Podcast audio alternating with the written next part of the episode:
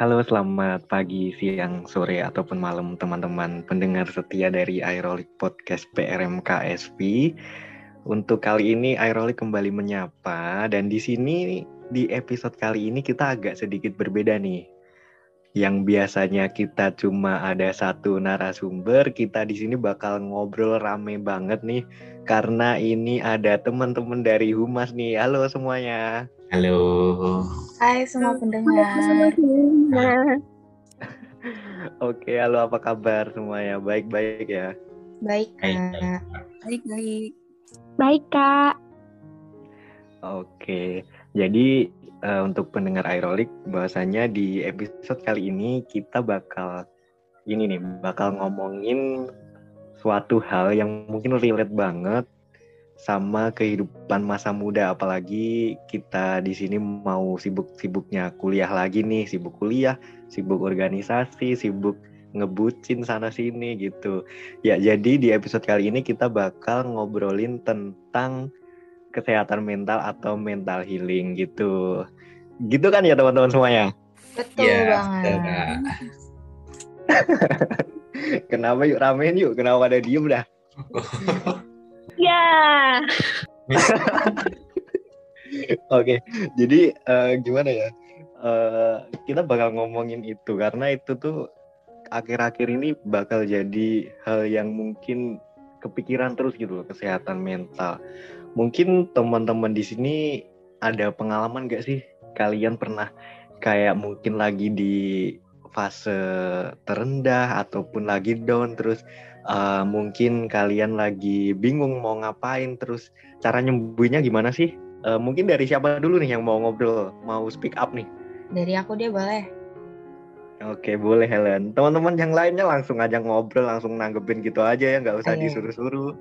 Siap, Em, aku mau sebenarnya ada beberapa cerita sih untuk kasus gimana apa eh, aku melakukan mental healing gitu. Salah satunya adalah ketika aku down nggak keterima di SBMPTN maupun SNMPTN. Nah, eh, jujur itu sebenarnya eh, aku sebenarnya nggak memperdulikan aku mau masuk kuliah negeri ataupun swasta gitu. Karena menurut aku ya sama aja gitu loh. Karena eh, sebenarnya itu dimulai waktu aku mau masuk SMA mama aku tuh berharap banget kalau misalnya aku tuh bisa masuk SMA negeri. Tapi nyataannya eh, aku masuk swasta dan swastanya ini tuh pilihan papa aku gitu loh bukan pilihan aku. Jadi jujur awalnya nggak serak banget sama eh, sekolah ini. Tapi ya udah diiyain aja gitu loh. Terus pas masuk ke kuliah ternyata di nggak keterima SNM tuh.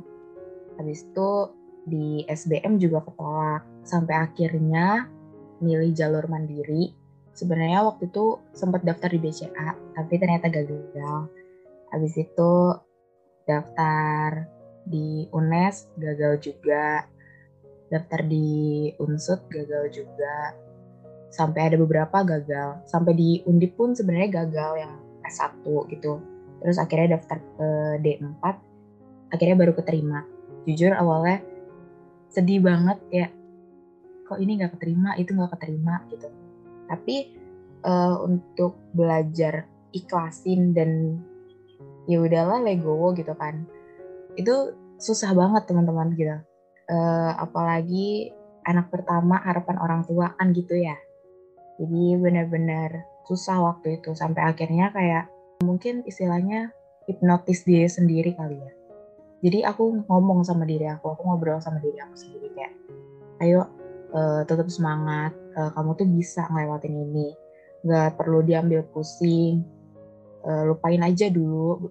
Jadi aku ngomong ke diri aku, udah lupain dulu, lupain dulu. Tapi beneran lupa gitu loh, lupa sejenak. Sampai waktu itu pengumuman dari UM-nya Undip, aku nggak buka gitu. Yang lain pada buka, aku nggak buka. Padahal itu tanggal 30, aku lupa bulan apa. Itu tanggal 30 pengumumannya, aku nggak buka sama sekali. Terus besok paginya aku baru buka dan baru ingat. Ternyata barulah di situ keterima. Jadi bener-bener apa ya bersyukur banget sih akhirnya bisa keterima nggak sia-sia gitu loh dari kemarin udah sampai stres sampai nggak tahu lagi udahlah pasrah aja nggak kuliah kayak gitu. Eh tapi ternyata keterima. Dan belajar menerima kenyataan itu perlu dorongan dari sen diri sendiri bukan cuma dari orang lain. Kayak gitu guys. Aku mau nanggepin dong kak. Ceritanya. Boleh. Boleh, silahkan. Itu boleh boleh bye. eh, ya kayak yang kamu minta ke Tuhan juga sih. Kamu udah daftar ini itu nggak dikasih, terus di saat kamu bener-bener nyerah gitu, ya sebagai contohnya kan tadi kamu juga nggak udah kayaknya ada nggak peduli gitu loh, terus nggak dilihat tuh hasilnya.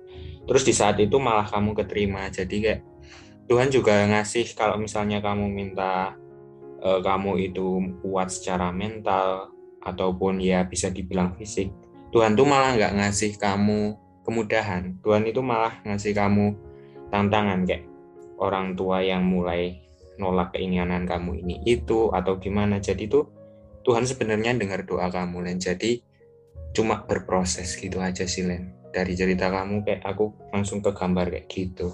ya bener banget sih makasih bye Iya bener banget. Tapi ini ya, uh, emang waktu daftar pendaftaran pendaftaran masuk kuliah itu emang emang nguras mental sama emosi banget gak sih? Karena ketika kita itu belum keterima nih, belum keterima univ, terus ada temen kita yang Instagram itu udah pada upload Twibbon, udah pada share tugas PMB sana sini kayak kayak di hati tuh kayak aduh ini aku gini banget ya belum keterima. Sedangkan teman-teman tuh udah pada keterima. Jujur aku dulu waktu itu sampai ini nggak nggak berani buka Instagram nggak berani buka sosmed. Aku tuh cuma pure cuma buka WA udah gitu aja. WA pun kalau emang perlu ada pesan masuk aja. Jadi Instagram gitu udah udahlah ini uninstall aja udah. Aku udah nggak kuat dulu gitu. Terus ya ya emang itu semua berproses benar kata Bayu sih. Jadi aku keterima undip pun juga di terakhir di gelombang dua itu pun aku juga sama persis kayak Helen. Aku kayak udah males banget buat apa ya buat nyari kuliah lagi kayaknya ya udah deh gap aja tahun depan nyoba lagi gitu. Tapi kalau aku dulu sih orang tua ya orang tua kamu harus kuliah kamu harus kuliah gitu. Jadi ya ya itu pun uh, pengumuman ujian mandiri gelombang dua undip itu bukan aku yang nyari tapi orang tua. Kayak kenapa orang tua aku juga tahu-tahu ngebuka webnya undip terus langsung ini apa langsung ngasih tahu aku ini masih ada gelombang dua di undip coba dong gitu. Aku pertamanya nolak udah ah nggak mau ini paling gagal lagi gitu. Aku udah sempet drop banget udah kayak mentalku itu udah ah nggak mungkin ah aku keterima gitu. Terus ya udah akhirnya aku coba aku udah nggak belajar lagi aku pasrah terus ya akhirnya Tuhan ngasih itu dan itu seneng banget aku ya ampun kayak penantianku selama ini ini toh gitu. Doaku selama ini Tuhan jawabnya di akhir gitu. Jadi kayak emang Tuhan itu kadang maunya kita berusaha dulu nggak yang instan instan gitu. Ada emang orang yang nggak berusaha. Berusahanya mungkin cuma biasa-biasa aja tapi langsung dapat ada juga orang yang berusahanya harus keras dulu baru dapat ya itu mungkin juga udah udah digarisin sama Tuhan cerita di hidup kita seperti itu. Toh ya banyak manfaatnya juga. Jadi gitu sih aku dulu sempet ngurung di kamar sempet gak mau makan lah gitulah. Sampai mentalku bener-bener goyah banget waktu itu. Gitu teman-teman. Hmm. Iya sih kak sama. Eh, dulu aku juga sampai kayak eh, ngeliat Instagram tuh iri sama teman-teman. Kayak kok mereka udah pada eh, diterima sih di sini di sini di sini. Terus kayak aku belum dapat kampus. Mau kuliah apa gimana? Mau nganggur apa gimana nih? Kayak gitu terus pas aku lihat di skill di link aku aku buka mata aku ternyata teman-teman terdekat bahkan ada tetangga aku yang belum keterima di universitas gitu loh. Masih udah ada yang sampai ketolak tujuh kali sembilan kali kayak ya ampun puji Tuhan banget. Aku ketolak berapa kali terus keterima di undip.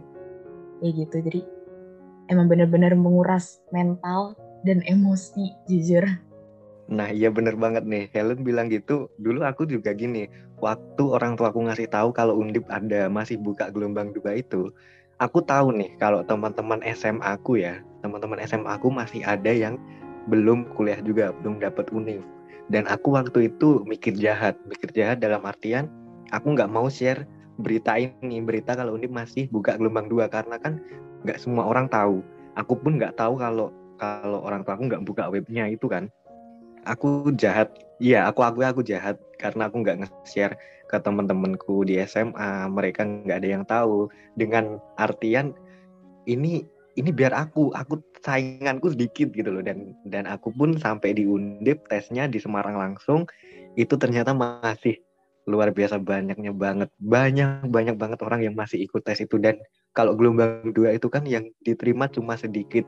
Dan aku kayak dari sekian banyak orang itu kayak masuk bisa lolos itu kayak kayak apa ya kayak bersyukur banget gitu loh. Ternyata masih banyak yang yang belum dapet gitu loh. Masih banyak yang belum beruntung gitu loh. Terus kan ya aku udah menyingkirkan mereka aku bersyukur banget. Terus aku jadi malah mikir terus mereka gimana ya? Dalam artian mereka yang belum keterima di sini itu pada gimana lagi ya gitu. Kayak aku udah udah udah menyelesaikan fase-fase kesehatan mentalku diuji bener-bener dan aku udah sampai uh, ke bener-bener drop terus udah keterima aku seneng dan mereka pasti pun juga mentalnya diuji sebelumnya dan mereka belum dapet gitu kan kayak apa ya kayak masih ngerasa kasihan gitu loh. Kalau Tasya sama Ella sendiri mungkin ada pengalaman yang agak relate gitu nggak sih? Bebas siapa dulu Uh, aku duluan ya, La. Oke, okay, oke. Okay. Uh, jadi nggak jauh-jauh dari ceritanya Helen, aku tuh sempat bimbang buat kuliah atau langsung kerja. Jadi kemarin di situ aku dikasih pilihan sama kedua orang tuaku. Aku coba, aku uh, disuruh milih mau kuliah atau langsung kerja. Jadi pekerjaannya itu aku langsung kayak disuruh buat ngelanjut pendidikan polwan dengan begitu banyak cara yang dilakukan apalagi mataku minus. Uh, terus mereka tuh kayak udah bawa aku check up mata udah sempat dua kali. Jadi mereka kayak memutuskan buat aku jadi uh, buat aku laser. Tapi di situ kayak aku nggak gak siap sama sekali. Karena kayak aku rasa tuh laser itu kayak langsung sakit banget gitu. Terus akhirnya uh, aku coba ngomong sama kedua orang tuaku dengan pelan-pelan. Aku bilang kalau aku nggak pengen coba poluan aku itu pengennya kuliah. Ya udah mereka tuh bilangnya ya udah coba kuliah kalau kayak gitu. Tapi untung uh, kau bilangnya sekarang daripada bilangnya pas udah siap laser terus udah mulai titiknya oh, coba kau tiba-tiba mundur. Mending langsung sekarang. Ya udah di situ aku udah mulai prepare buat perkuliahan mau cari-cari di mana. Terus akhirnya aku pengen perkuliahan yang ke, uh, yang keminatanku. Karena aku dulu waktu SMA itu ngambilnya bagian IPA jadi aku kayak ngambil mau bagian IPA IPA gitu kayak kesehatan. Tapi nggak pengen ngambil kedokteran sama sekali jujur li karena aku nggak nggak kuat lihat darah ataupun luka-luka jadi aku nggak pengen ngambil dokter. Jadi kayak aku mau ngambil bagian yang kesehatan masyarakat ataupun ilmu gizi. Jadi aku udah prepare ke sana udah persiapin. Tapi waktu pengumuman SBM sama SN, pengumuman SNMPTN aku tuh kayak gak kena rekom kayak gitu. Terus uh, aku di depan teman-temanku, di depan teman-teman satu kelasku tuh kayak gini, uh, apa-apa, nanti kan banyak jalan juga mau ke perkuliahan, ngapain harus sedih. Aku kayak uh, mencoba untuk tegar, untuk gak sedih, karena aku orangnya agak tertutup masalah privasi, jadi aku pergi ke tempat temanku, terus aku cerita, ceritain sama dia kalau aku tuh gak kena rekom. Situ aku sedih banget mau nangis, tapi akhirnya dulu waktu aku SMA aku sempat ngekos. Jadi aku pulang dari kos-kosan, aku pulang ke rumah, terus aku jumpai uh, mamaku, terus aku cerita kalau kalau aku itu nggak kena rekom, jadi aku nggak bisa ngelanjut buat uh, prepare buat ke sana. Terus di situ aku hancur-hancuran, mentalku down, mataku sampai bengkak dan aku nggak pengen ngelihat siapa pun selain mamaku. Kayak aku tuh nggak pengen ada yang tahu kalau aku tuh lagi sedih. Cuman mamaku aja yang tahu. Tapi di situ aku kayak dengar-dengar lagu, kayak mau semangatin diri sendiri. Yuk bisa yuk, kamu pasti bisa, masih banyak jalan. Kan ada yang bilang banyak jalan menuju Roma di situ kayak aku mau nguatkan diriku sendiri, tapi aku lagi lemah kayak gitu. Jadi kayak dalam satu sisi aku lagi lemah, terus kayak memaksakan untuk bisa bangkit dari dari keterpurukan, tapi harus uh, diri sendiri yang dorong yuk bisa yuk kamu pasti bisa. Ba masih banyak jalan kenapa harus kenapa harus take down kayak gini? Ya udah dan akhirnya aku udah mulai prepare aku udah mulai coba-coba ke sana ke sini. Terus aku coba vokasi karena ini kayak ada guru yang kasih tahu kamu coba ke sini aja.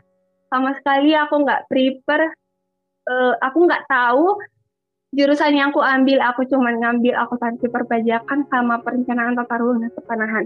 Terus aku nggak tahu kalau perencanaan tata ruang ini mau bagian apa, mau gimana, pelajarannya apa, terus juga prospek kerjanya jadi apa, aku nggak tahu sama sekali. Yang penting aku ambil, terus waktu bulan April atau eh waktu bulan Maret tuh aku langsung bulan novena kayak uh, aku harus berharap di sini Tuhan udah kasih tahu sama aku yang ini ya udah aku serahin sama Tuhan. Yang penting aku punya satu kursi buat aku tenangin diri sendiri.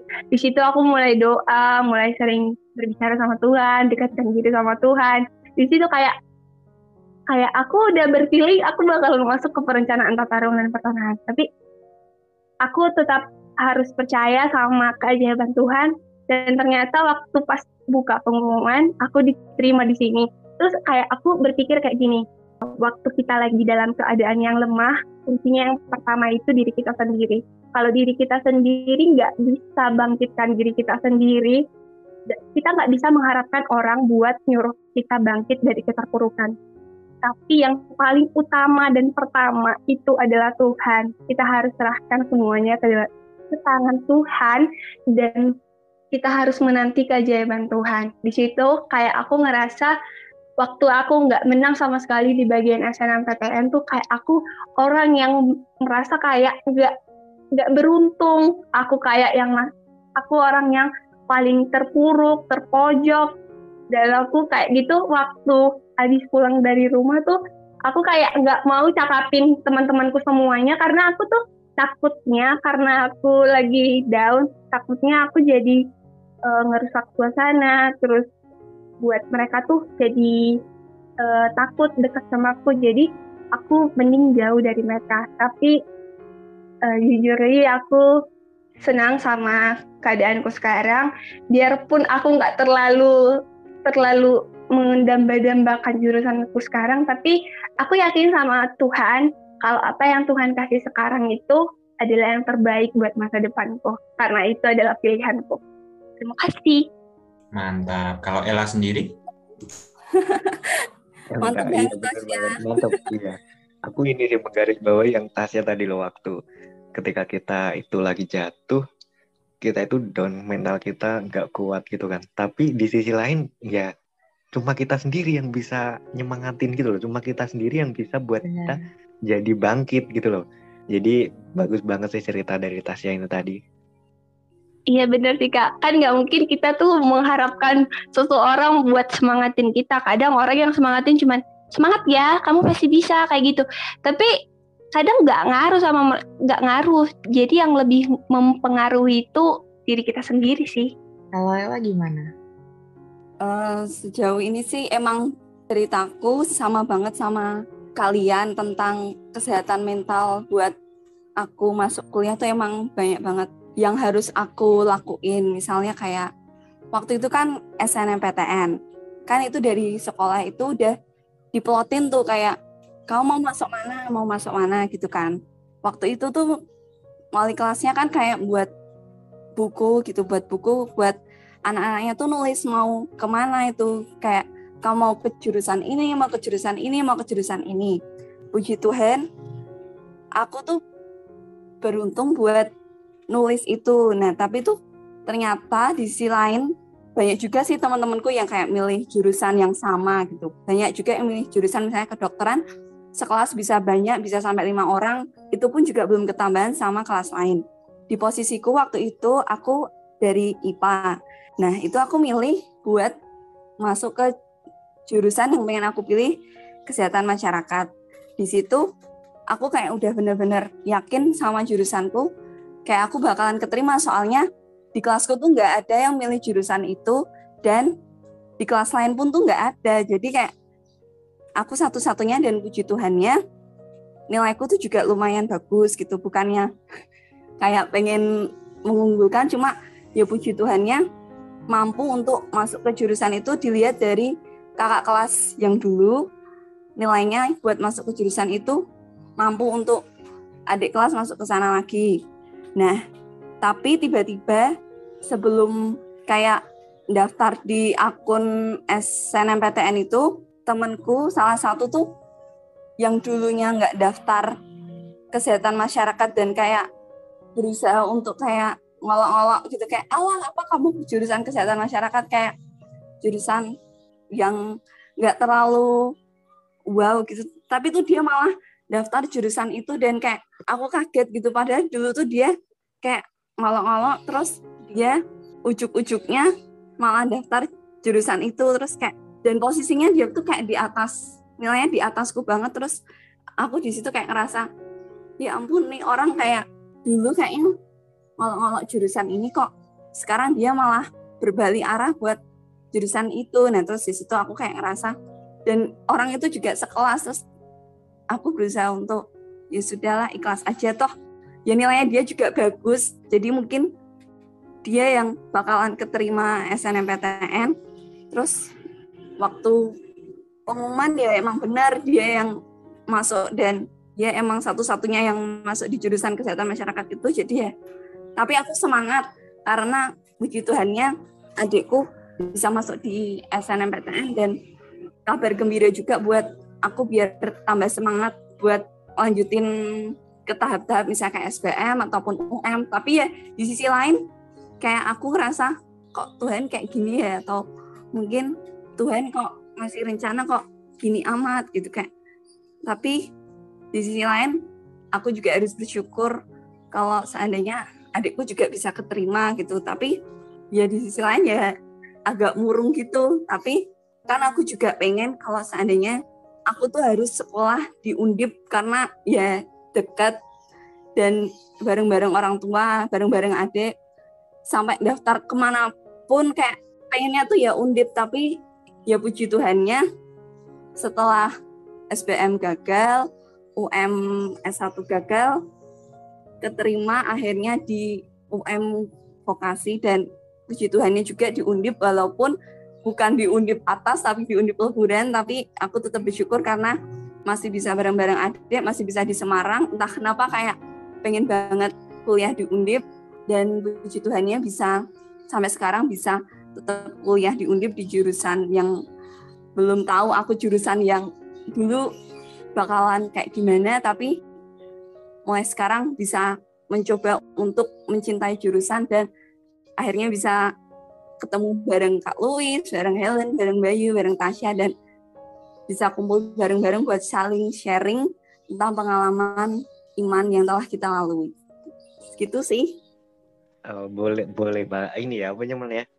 Oh, aku mau ngomong apa tadi? Bagus banget. Uh, ini kan ya, kamu ceritanya. tuh kan kamu kan anu kembar ya gitu. Terus adikmu itu keterima di Undip lewat SNMPTN. Terus waktu itu waktu adikmu keterima SNMPTN mungkin dari lingkunganmu, dari guru-gurumu, dari siapa pun orang terdekatmu ada nggak sih yang kayak lo ini adiknya keterima di sini kok kamu belum? Atau ada anggapan-anggapan miring gitu nggak sih? Terus gimana kamu cara ngatasinya gitu? Nggak ada sih kak. Nggak ada. Cuma kan ya kayak kayak mikir gitu loh kak. Mungkin ini ya lebih jangan nangis lah uh, tapi kita cerita ini kayak aku udah dengar tadi Helen terus aku sendiri sama Ella tuh kayak cerita rada-rada suaranya tuh kayak getar-getar gitu ya. iya bener banget. Iya banget cerita sedih. Jadi Apalagi tuh Ella, Ella tuh kayak kedengaran getar-getarnya itu. Ah, ada adekku soalnya. Mungkin Iya. ini ya lah, mungkin dari lingkunganmu nggak ada yang kayak ma- mandang sebelah mata gitu, tapi mungkin dari dalam dirimu sendiri kali ya kayak adik gue bisa gini nih, kok aku kayak gini mungkin ada kan anggapan dari dirimu sendiri bukan dari orang lain gitu loh. Iya kak bener banget. Tapi itu Ella tuh biasanya ada nggak biasanya tuh ada tahu secara nggak langsung tapi kata-katanya menjurus kayak gitu loh kak Iya bener Kan banget. Mm-mm. Teman-teman di belakang pada ngomong kayak gimana kan nggak tahu. Eh jangan nangis.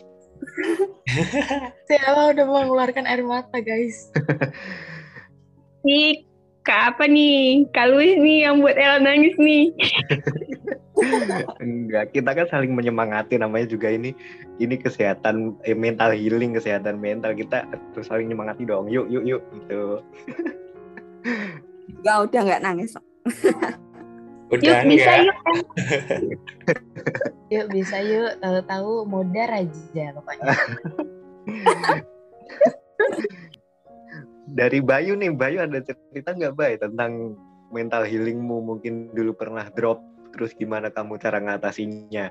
Kalau dari aku sendiri sih, kalau masalah kuliah gitu, em, sebenarnya aku udah mikir eh, tiga tiga hal. Pertama, aku kuliah, mau ambil kedinasan atau eh, apa gap. Nah, semuanya itu kayak udah sebelum aku ngerasa ya sebelumnya tuh aku udah pernah dengar kakak kelas ngomong kayak gini kayak gini juga sih kak kayak eh, mentalnya itu bakal ke kanan ke kiri bakal naik turun kalau masalah mau daftar kuliah kayak gini jadi kayak aku sudah mulai mempersiapkan gitu kemungkinan paling terburuk kan berarti gap year oke yang pertama aku nyiapin diri buat kedinasan. Kedinasan belum bisa ya udah daftar kuliah kayak gitu. Kayak udah ada prepare kayak gitu. Terus kuliah pun aku nggak mau yang tes gitu kak. Kayak musingin diri buat belajar itu di kedinasan itu. Tapi emang belum bisa terus eh, aku nyari jalur yang eh, waktu itu tuh eh, cuma fotokopi rapot sama surat keterangan dari kepala sekolah kalau nggak salah semua berkas itu jadi satu map warna kuning kuning dikumpulin ke BK buat eh, daftar D4 ada pilihannya tuh ada dua kalau nggak salah ah, bahasa asing terapan sama satunya Devina itu apa ya jurusannya ya kak? Devina sama kayak aku Hamaila. Nah Gimana? itu, nah itu terus em, waktu itu tuh kayak ya udah los los dol aja gitu loh kak. Misalnya misalnya ra keterima, iki ya wes terus. Nah itu tuh kayak nggak usah ujian terus eh ya wes ra keterima, ya wes kayak biar karo sisan sinau nggo kedinasan. Nah habis itu ternyata keterima, habis keterima ya udah kayak kagetnya tuh kaget uangnya iya kok semene ternyata ya terus eh, waktu itu minta eh, buat pengurangan UKT gitu tapi waktu itu telat karena yang ngurus satu dua hal. Dan itu tuh ya paling yang bikin mentalku agak terguncang kanan kiri ikut kuliah ini tuh.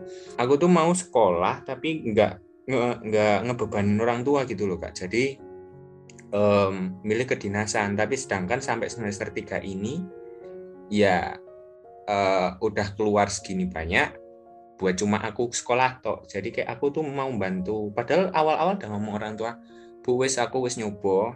Ibu nggak usah keluar uang aku mau sekolah. Terus ibu bariki untuk duit sekolah aku bar kerja. Tapi sampai sekarang belum bisa. Nah mental healing yang aku lakukan eh, pertama lebih deket sama orang tua terus deketin diri ke Tuhan juga. Terus yang terutama itu prospeknya tetap ke depan. Aku ngajak semua teman-teman di sini setelah nanti kuliah tuh kita ngapain sih kerja kan. Nah kerja itu kalau kita sebagai manusia juga itu kayak eh, kita nanti dikenal atas apa yang pernah kita lakukan. Jadi itu kayak eh, aku selain punya prospek ke depan mau daftar kedinasan, aku tuh nanti sambil berdinas itu pengen buka bisnis kayak contohnya eh, lobster air ta air tawar terus kayak bikin apa ya istilahnya ya para petani itu nanti saya kelola terus nanti buat buat lahannya sendiri itu di apa saya yang manage gitu. Jadi kayak memberdayakan masyarakat sini. Jadi kayak uh, aku udah nggak mikir masalah ini kuliah susah dan itu tapi kayak daripada kita um, berkutik ke situ terus aku juga ngajak ngajak teman-teman buat fokus ke depan setelah kuliah itu kita tuh bakal kerja. Terus apa yang bisa kita lakukan sebagai manusia? Aku mau sebelum aku ngakhiri ini aku mau nanggepin uh, Tasya sama Ella sih dari cerita mereka. Mereka berdua tuh kayak apa ya sebenarnya aku ngerasa mereka berdua itu kayak nggak sebakal se punya masalah segininya. Karena mereka tuh kayak ya wis lost doll gitu cuk. Orangnya happy. Ternyata ya emang sih semua manusia punya masalah pribadi. Tapi setelah kita ngomong kayak gini jadinya um, benar kata Helen mental healing itu uh, penting juga dan perlu dibahas. Gitu sih kak dari aku. Bener banget sih. Uh, kita ngobrol kayak gini panjang lebar itu termasuk salah satu mental healing juga sadar nggak sadar gitu loh. Tapi ini memang salah satunya cara gitu kita bisa saling sharing, kita ngobrol. Walaupun kita itu kadang nggak ngasih kayak solusi atau apa, tapi kita merasa didengar orang itu pun kita udah seneng banget gitu loh. Kita ada temen buat berbagi itu udah udah ngalahin segalanya sih. Jadi kalau kita lagi drop kita lagi down kita lagi kayak nggak punya temen nih siapa nih gitu ya ya udah kita bisanya larinya ke Tuhan gitu loh. Kita berdoa tapi kalau misal masih ada temen buat kita dia cerita jangan sampai masalahmu itu dipendam sendirian gitu loh karena masih ada teman-teman yang bisa nguatin kamu gitu jadi gitu guys. Iya. Kalau aku sendiri sih mental healing tuh perlu banget ya apalagi kalau aku sendiri sih sering kacau gitu loh mut-mutan orangnya kadang jam segini itu seneng-seneng eh nanti beberapa jam ke depan bisa sedih banget, bisa nangis-nangis malah gitu. Jadi kalau aku sih kesehatan mental tuh perlu dijaga ya. Perjalanan kita masih panjang, ya. bener kata Bayu. Uh, kita harus menatap masa depan gitu loh. Kita jangan jangan mikir kuliah sekarang susah gitu loh. Jadi kita mikirnya ke depan nanti bakal jadi apa gitu. Ya emang kuliah itu nggak ada yang mudah. Kuliah pasti susah tapi nggak usah terlalu dipikirin. Mikirnya ke depan nanti kita bakal gimana dan jadi apa gitu. Tuh bagus banget sih baik tadi mas ya ya benar banget sih. Jangan sampai mendem-mendem sendiri tahu-tahu nanti depresi gila atau kayak gimana gimana kan merugiin diri sendiri dan orang tua juga. Iya benar iya benar banget. Mantap. Tapi sih kak kadang sih kayak kepribadianku sendiri ya aku sama kayak kak Luis aku tuh memang orang yang mut-mutan. Satu jam ini aku bisa ketawa-ketawa terus nanti satu jam lagi aku udah bisa sinis atau nangis. Tapi kadang aku itu orang yang jujur li. Aku itu orang yang eh, nggak uh, pengen cerita. Aku terlalu gimana ya bilangnya? Kayak kadang mau pendem sendiri gitu. Kayak aku ngelampiasinnya tuh kayak di air mataku aja gitu. Nih Tais aku mau kasih syarat mau kasih saran ya buat kamu. E, jangan terlalu melampiaskan dengan yang namanya air mata gitu karena ini pengalaman aku juga sih semakin sering kamu nangis yang ada kamu gak bisa nangis gitu jadi kalau misalkan kamu keseringan nangis, terus nggak bisa nangis lagi, ntar kamu dikira mayat hidup, beneran deh. Karena aku pernah kayak gitu, kayak ini acara sedih, tapi aku nggak bisa nangis, karena aku udah keseringan nangis gitu. Jadi buat teman-teman juga yang ngedengerin ini, jangan selalu dilampiasin dengan nangis. Kalian bisa ngelampiasin dengan apa pun itu, dengan emosi sesaat atau bagaimana, tapi hanya untuk diri kalian sendiri. Misalnya mau olahraga sampai mampus-mampusan kayak mau teriak-teriakan di bukit kayak boleh tapi jangan sampai ngerugiin diri sendiri. Kayak gitu. Uh, buat Helen makasih ya sarannya. Ntar bagus sih. Ntar aku dikira jadi mayat hidup. Semangat semangat semuanya. Dan satu lagi kalau kalian lagi ada masalah jangan pernah diselesaikan dengan cara kekerasan ya. Artinya kalian tuh mungkin yang denger juga kayak mungkin pernah baca lagi down gitu terus emosi, nyakitin dirinya sendiri. Itu menurutku salah satu hal yang nggak bener sih. Masih banyak cara yang bisa kalian lakukan buat seneng-seneng bikin kalian happy lagi, bikin kalian semangat lagi gitu. Ya salah satunya ya mungkin benar kata Helen, kalian boleh olahraga sampai mampus, kalian boleh main ke sana, boleh sendirian boleh, apa pun itu boleh gitu loh. Atau kalian mau makan-makan jajan boleh banget gitu loh. Kalau aku sendiri nih, kalau misal lagi lagi galau ataupun lagi capek itu jenuh ya. Mungkin lebih ke jenuh ya kadang orang-orang tuh ngertiinnya jenuh karena ya kok gini hidupnya rutinitasnya gini gitu. Simple sih kalau aku kadang cuma pengen butuh waktu sendiri aja gitu. Kayak nggak nanggepin orang-orang yang ada di sekitar hilang dari peradaban hilang dari sosmed per perduniawian lah pokoknya menepi sebentar gitu loh. Kayak kayak evaluasi diri kayak ya Tuhan kayak ngobrol gitu sama Tuhan ya Tuhan gimana ya kok bisa gini gitu. Tapi tetap aja nangis sih gitu Helen. Ya kalau misalnya cerita ke Tuhan mah emang gak bisa ditahan kak kalau buat nangis. Ya tiba-tiba aja gitu. Tiba-tiba satu tetes dua tetes habis itu baru banjir. Baru banjir ya. Apalagi kalau kalau malam-malam tuh ya. Malam-malam doa terus tahu-tahu nangis pas suasana rumah tuh udah hening gitu. Kayak kedengeran banget feelnya ya ampun. Kayak berasa di mana gitu ya. Ya berasa nangisnya nggak kenceng deh. Kayaknya kenceng banget gitu nangisnya. Iya mana di rumah tuh malam udah pada tidur sepi terus kita masih sesengguan gitu. Aduh gitu kayak rasanya. Rasanya bener-bener bener-bener kita lagi curhat sama Tuhan. Tuhan itu ada di hadapan kita gitu. Kita curahin semuanya gitu dan terkadang sadar nggak sadar kalian tuh kalau doa itu nggak nggak doa yang bener-bener gitu loh. Kalau aku sih doa ya kayak curhat gitu loh. Ya Tuhan piye toh iki kok kok kayak gini gimana sih kok kayak gini gitu.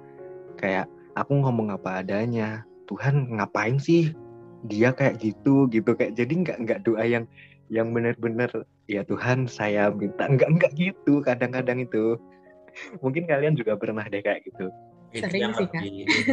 Secara nggak langsung malah curhat, bukan doa.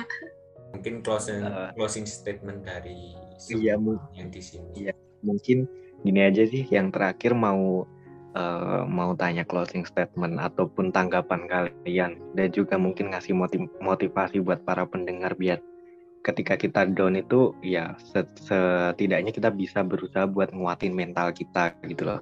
Mungkin dari siapa dulu nih? Dari Bayu mungkin. Jadi itu kan untuk masalah mental health. Mental kita ya uh, tanggung jawab kita. Jadi kayak uh, kita memimpin diri kita sendiri gitu loh. Seorang singa itu kenapa bisa jadi raja di hutan? Ya istilahnya gitu, bukan literally. Padahal ada citah yang lebih cepat, ada gajah yang lebih besar, ada jerapah yang lebih tinggi. Tapi kenapa sih kok yang jadi raja hutan kok itu kok singa kenapa? Itu karena seorang pemimpin yang bisa memimpin diri kita sendiri, otomatis mental kita dan kemudian mencapai yang itu namanya mental healing.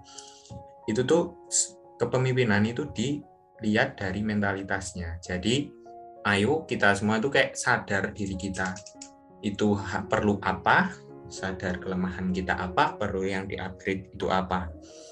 Ya kayak sebuah lagu itu juga um, pernah bilang, ini juga semua bisa kita lakukan, tapi itu keputusan ada di Tuhan. Ada lagu uh, kayak gini, aku inget Pak. Gusti kulo pun manut dalane mung sing ngatur ceritane kalau nggak tahu artinya itu Tuhan uh, saya manut aja jalannya tapi uh, anda yang menentukan ceritanya gitu. Mungkin gitu sih mas. Waduh pakai nyanyi. Bagus aku, keren banget aku, baik keren keren keren. aku seneng lagu itu juga pas part itu sih. Nah mas. Aku malah relate relate. Iya bener banget Oke, terima kasih, Bay. Uh, motivasinya buat teman-teman pendengar juga. Mungkin dari teman-teman yang lain di sini, Helen mungkin mau ngasih kata-kata yang bisa nguatin teman-teman yang mungkin saat ini lagi down, lagi mentalnya kurang baik, mungkin bisa disampaikan nih. Oke, kebetulan ada tadi aku lupa bilang. Uh, buat teman-teman semua, apa pun yang terjadi, ya udah lalu, laluin aja gitu kalian cukup ngejalanin apa yang udah jadi garis hidupnya kalian. Dan jangan lupa belajar untuk selalu senyum. Karena aku sendiri ya, aku ngeliat diri aku sendiri senyum gitu di kaca. Dan itu uh, buat bisa buat naikin mood aku gitu loh. Jadi kalian harus belajar untuk selalu tersenyum apa pun yang terjadi. Karena kalian ngeliat diri kalian sendiri aja bisa naikin mood gitu loh. Kayak gitu. Bener banget tuh ngelihat cermin bisa naikin mood gitu ya Helen ya. Bener banget. Iya, kadang ngelihat orang lain seneng uh, karena kita gitu loh. Orang ketawa karena hal-hal konyol dari kita itu udah bikin kita bahagia walaupun kita sendiri yang kadang bikin orang ketawa-ketawa kadang ya stres sendiri sih gitu. Tapi itu udah iya, jadi hal yang bikin kita seneng banget gitu. Ela banget. Selanjutnya mungkin Hah? gimana baik? Banget. Ela banget itu mas. Ela gampang gawe uang gue tapi ternyata Ela kayak gitu. Iya nih Ela gampang bikin orang tertawa tapi di belakangnya ada. ya oke okay. mungkin dari Ela nih yang tadi udah dibahas. Iya, Ela kalau, ada gimana? Kalau aku sih pengen cerita aja sih kak kayak mungkin kita pernah dengar cerita ini kayak cerita ini tuh nggak asing buat kita dengar jadi kayak perumpamaan tentang seorang nenek yang sedang mau jualan di pasar. Nenek itu tuh banyak banget bawa barang bawaan dan setiap harinya tuh dia selalu ngelakuin rutinitas kayak gitu terus setiap harinya. Sampai di, di satu waktu nenek itu harus berangkat ke pasar untuk menjualkan barang dagangannya tuh banyak banget. Dan dia selalu berhenti di perempatan buat nungguin angkot yang selalu ngetime di di perempatan itu. Nah, tapi ternyata nenek itu tuh enggak naik di angkot itu karena di rumah itu sedang ada masalah yang membuat nenek itu tuh kayak nggak jadi ke pasar buat jualin barang dagangannya. Nah di situ, di situ tuh dia kayak loh kok aku ki pengen dodolan tapi kok malah neng omah ki ono pekerjaan sing luweh ngaboti ngono loh kak.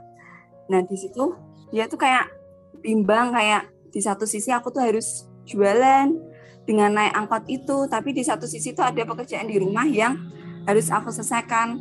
Nah pada akhirnya di suatu hari berikutnya nenek itu mau berjualan ke pasar. Nah dia nungguin lama banget angkotnya itu. Suatu saat dia tanya sama bapak, bapak, lupa angkot yang biasanya tak tumpah ini nih di terus habis itu bapaknya bilang lawang angkot wingi dino wingi wae tabrakan bu. Rak sido menyang pasar. Nah terus di situ neneknya kayak kayak terbuka bahwa Tuhan itu punya rencana lain yang tidak harus apa yang kita mau tapi Tuhan tahu apa yang kita butuhkan saat itu makanya dari situ neneknya kayak langsung bersyukur bahwa nenek nenek itu masih bisa hidup walaupun dia tidak bisa berjualan di hari itu. Jadi kayak yang kupetik dari cerita itu bahwa Tuhan itu selalu merencanakan yang tidak yang terkadang tidak sesuai dengan kita namun Tuhan tahu apa yang akan kita butuhkan seperti halnya kita yang selalu menuntut buat aku tuh pengen iki iki iki tapi kalau Tuhan berkehendak untuk tidak untuk tidak kita terima itu ya Tuhan akan mengalihkan dengan apa yang Tuhan inginkan buat kita yang kita butuhkan saat itu. Gitu sih kak. Waduh bagus banget. Jadi emang bener sih rencana Tuhan itu kan manusia itu kadang nggak bisa menafsirkan apa yang direncanakan Tuhan. Waktu Tuhan kan juga juga kita itu nggak ada yang tahu Tuhan bakal ngasih ini di hari ini. Mungkin Tuhan hari ini mungkin ngasih kita rezeki apa uh, mungkin kita bisa beli ini itu gitu. Tapi kan jauh-jauh hari sebelumnya kita nggak pernah ngerencana, ngerencanain gitu loh. Kalau hari ini kita bakal dapat hal yang mungkin kita sendiri nggak rencanakan gitu loh ya. Karena Tuhan sendiri gitu. Jadi benar banget sih El. Uh, serasa didongengin gitu loh. Ada nenek-nenek ojo nek pas tidur malam ya. pas pas ini pas pas apa? Meniro nih menirukan suarane sing mau lo ngomong apa? Iki bu mbah. Angkotnya wingi tabrakan. Cat Jawa ya kak. Patut. Patut patut. Oke mungkin itu. Terus dari Tasya nih Tasya mau ngasih kata kata-kata nggak nih buat teman-teman pendengar? Barangkali uh, ada dua patah kata. Boleh kak. Aku beda sama Ella. Ella tuh cerita kalau aku ngasih motivasi dari uh, motivasi. Ini waktu aku lagi down aku sering ingat kata-kata ini. Kadangkala kita nggak apa-apa untuk nggak baik-baik aja. Tapi kita itu kita hanyalah manusia biasa kita itu wajar nggak sempurna yang sempurna itu cuma Tuhan. Tapi kalau kita merasa gundah percayalah di balik pelikmu itu ada peluk yang menantimu. Peluk itu bukan berarti harus pelukan sama pacar bukan. Sama teman sama sahabat sama orang tua sama Tuhan. Uh, emang nggak bisa langsung pelukan sama Tuhan tapi waktu kita berdoa dengan penuh keyakinan dan penuh kepercayaan, kita tuh rasanya kayak dipeluk sama Tuhan. Tuhan tuh berkata, kamu pantas bahagia, kamu pantas dapat cara bahagia yang gak pernah orang rasakan di mana pun. Kayak cara kebahagiaan kita itu beda-beda. Kita nggak harus sama cara bahagianya. Kayak contohnya anak kecil yang dikasih permen itu aja udah bahagia banget beda sama anak dewasa. Kalau anak dewasa dikasih uang seratus ribu, uh bahagia banget. Jadi cara bahagia itu berbeda-beda. Kebahagiaan itu sederhana. Jadi kita nggak bisa uh, kasih tolak ukur cara bahagianya itu gimana aja. Cuman dikasih permen aja udah bahagia. Jadi buat kalian yang lagi dengar ini, kalau kalian merasa gundah, ingat di balik pelik kalian itu pasti ada peluk. Terima kasih. Mantep banget nggak tuh? Relate banget bener, sih.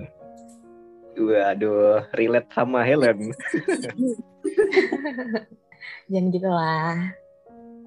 Oke, jadi bagus banget yang udah disampaikan Tasya juga tadi bahwasanya uh, bahasanya itu kan juga ada lagu ya peluku untuk pelikmu gitu kan. Jadi ya ya ya udah ketika aku menggarisbawahi ketika kita itu lagi down kita itu lagi sedih banget kita udah nggak sanggup mau ngapa-ngapain percaya nggak percaya itu juga rencana Tuhan gitu loh. Dan jadi tergantung dari diri kita sendiri memaknainya itu gimana. Mungkin kalau Tuhan ngasih kesedihan sekarang itu berarti tandanya kayak kita dihindarkan dari suatu hal yang mungkin nggak baik dari kita nggak baik buat kita gitu loh.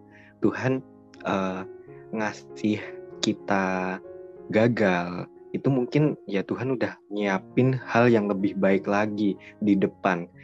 Kalau kalau orang Jawa itu bilang gini ya kayak lo neng arep ki enek sing luwih apik ngopo kowe neng kene gagal wae dadak nangis ngono. Kayak Tuhan itu udah udah nyiapin di depan itu ada yang lebih bagus. Sedangkan di sini aku buat kamu gagal kenapa kamu malah nangis? Ayo bangkit lagi gitu.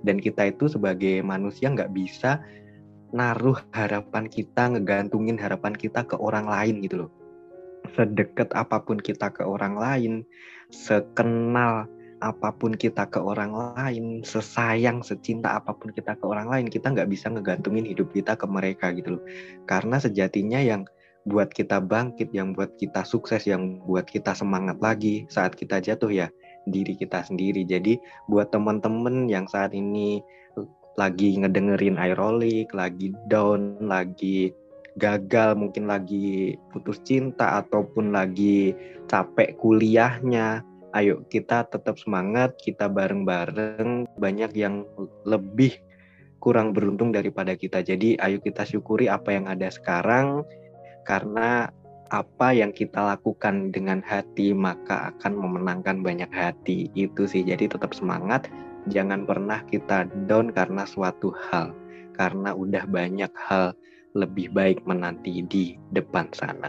Mungkin itu aja teman-teman podcast episode kali ini. Semoga bermanfaat untuk kita semuanya. Di sini aku dan juga teman-teman dari Humas mau ngucapin terima kasih banyak karena udah mau denger. Dan sini juga terima kasih buat teman-teman Humas udah mau hadir di sini. Terima kasih guys. Sama-sama, Kak. terima Terima kasih kasih. semuanya. Sama-sama. Oke, Sama-sama, jadi Oke, terima kasih semuanya udah mau sharing-sharing, udah mau saling bertukar ide, bertukar pendapat, bertukar cerita. Jadi gitu aja. Eh, sampai jumpa di episode iRolik selanjutnya. See you semuanya. Dadah. Bye-bye. Dadah. Nah.